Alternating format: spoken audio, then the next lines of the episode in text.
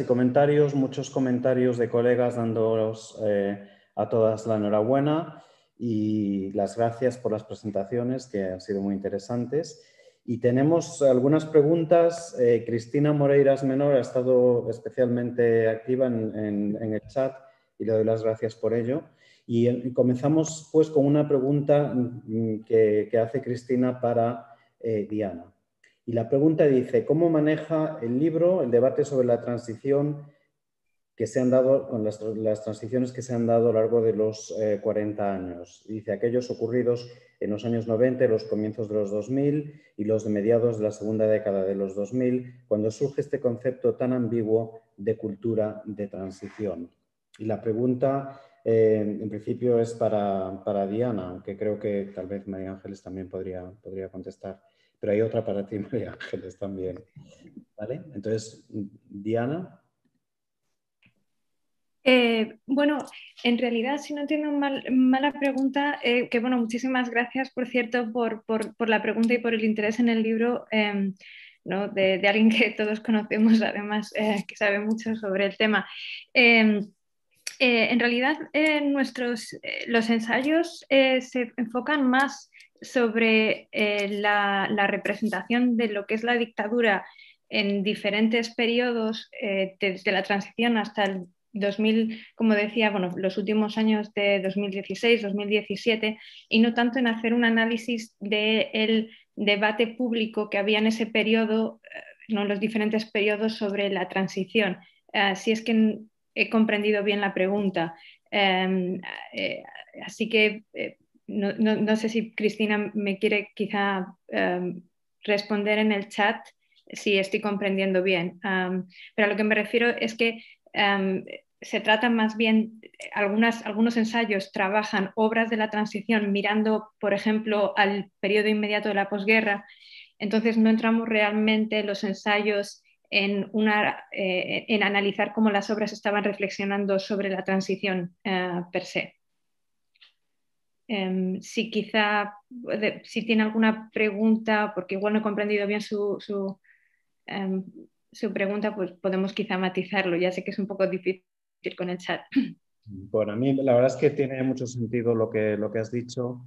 Eh, Diana, yo diría, sin querer hablar por, por, Cristina, que no está, no está añadiendo más comentarios, yo creo que, se, que, sí, que, se refería a esto. Em, Raquel, no sé si quieres comentar tú la siguiente pregunta que hay para, en este caso, para... Ah, para, María Ángeles, efectivamente. Tenemos también Cristina Moreiras, creo que, como bien ha dicho Diana, es una de las personas que ha estudiado este periodo en profundidad. Ah, y también tiene una pregunta para María Ángeles. Eh, dice, eh, la escritura desde la crítica cultural sobre la transición ya fue importante y abundante en los finales de perdón que estoy con el móvil aquí leyendo, los 90 y los comienzos de los 2000. Eh, ¿Cómo se relaciona este libro con aquellos de Vilarós, Subirats, Medina? ¿Qué novedades resaltarías que este libro aporta y qué hace avanzar de algún modo eh, aquellos, con respecto a aquellos? María Ángeles, ¿estás por ahí? Perdón, otra vez se va con el micro silenciado, eh, pues hombre, se relaciona. Todos los tres, los tres libros que he mencionado, el de la transición sentimental, historia cultural de la transición, eh, se relacionan quizá más directamente con, los libros que acaba de mencionar Cristina Moreiras, eh, porque parte de ellos, ¿vale? obviamente.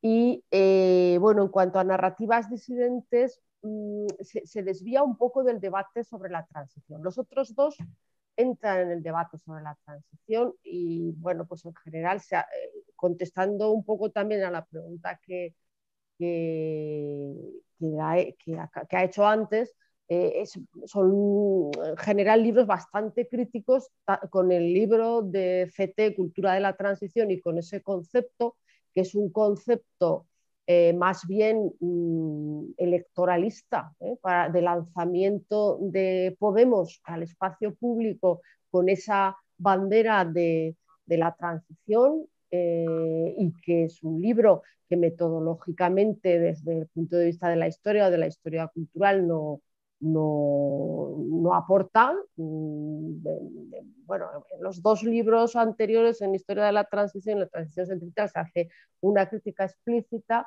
de, este, de, este, concepto de CT, que es una acuñación curiosa y, de éxito, pero bueno, no, es, es, un librito así.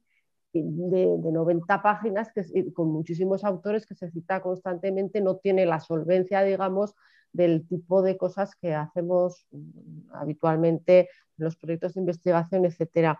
Y en cuanto al libro de, de Teresa Vilaros, hombre, pues es un libro eh, que ha tenido mucha repercusión. Es un libro de título exitoso, eh, porque lo del mono del desencanto, eh, pero bueno, quizás sí que efectivamente los estudios más recientes pues permiten avanzar un poco más en lo que eh, en lo que era ese estudio tan ceñido a los años de la movida. ¿no? Y, el, libro que, presentamos ahora, digamos que lo que hace es ampliar el foco, se sale, se sale del debate sobre la transición y eh, coge este concepto tan querido para los, que hacen crítica cultural en el ámbito CT, por decirlo así, que es el concepto del disenso de Galsier, y ve narrativas disidentes, e incluyendo, por ejemplo, los que mm, no han sido incluidos en el canon, eh, pero también aquellos que disienten desde el canon transicional más convencional, pero también, por ejemplo, aquí hay un artículo de José Antonio Vila sobre Félix de Azúa, eh, donde se analiza pues, eh, a un disidente de,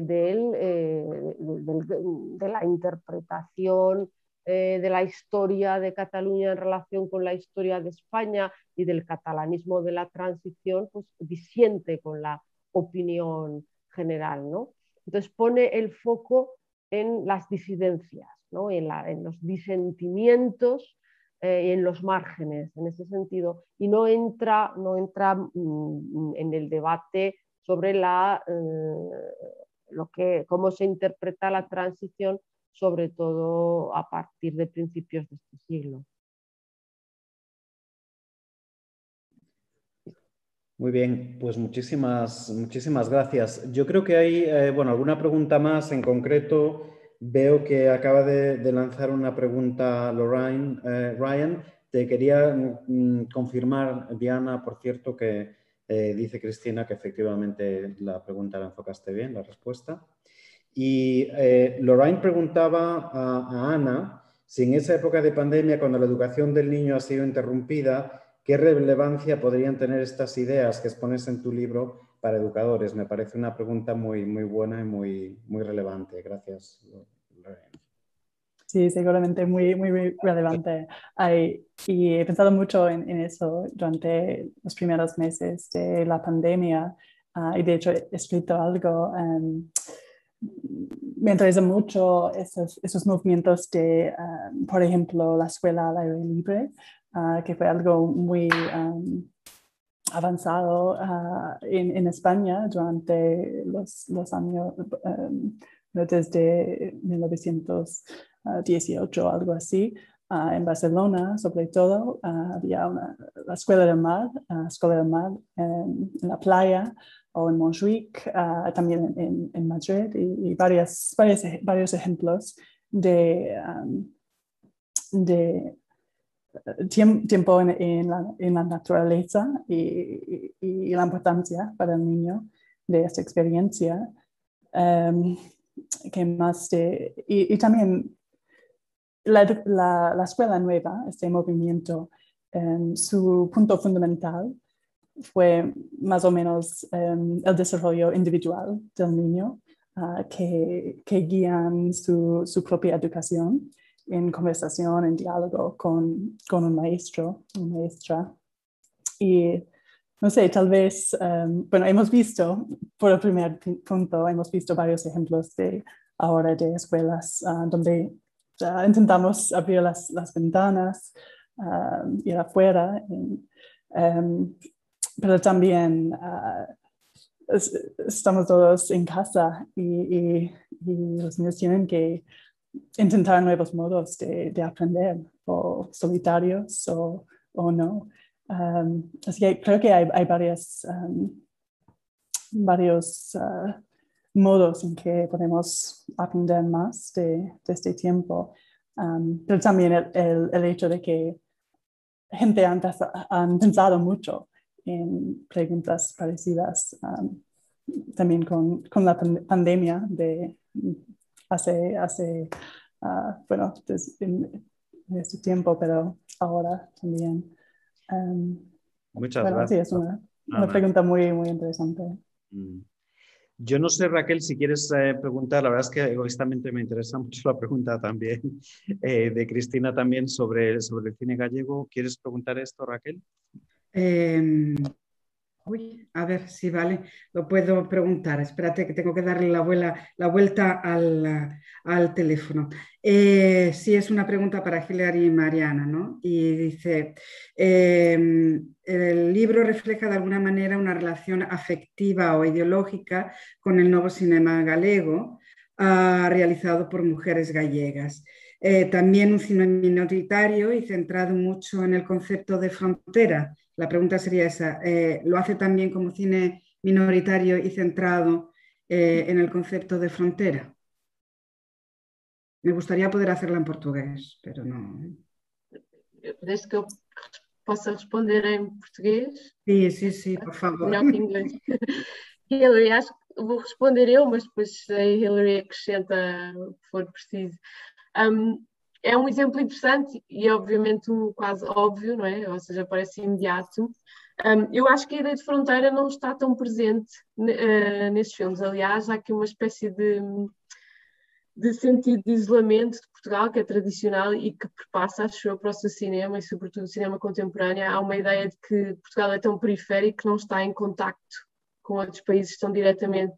Por exemplo, eu acho que este, este evento em si é até interessante para pensar este tema, que há muitos, muito poucos estudos comparativos entre os cinemas de Portugal e Espanha, por exemplo. Portanto, não há, uh, no, cinema português contemporâneo, acho que a ideia de fronteira não é assim uh, tão explorada e, nesse sentido, pode ser uma posição muito interessante a, a, a, analisar até em comparação. Acho que a ideia de, de minoridade ou de, de, de, nação pequena vem muito mais um, afirmada por, por noções de, um, estar fora de um canon, é? Portanto, a ideia de marginalidade, mas não necessariamente é por oposição a uma coisa concreta. Eu acho que a ideia de fronteira tem muito mais isso do que é que é o, o normal e o anormal, digamos assim. Eu acho que isso não, não existe no cinema português, portanto é, é uma pergunta muito interessante porque lança um tema que eu acho que não, não foi ainda explorado. Por isso, obrigada pela questão.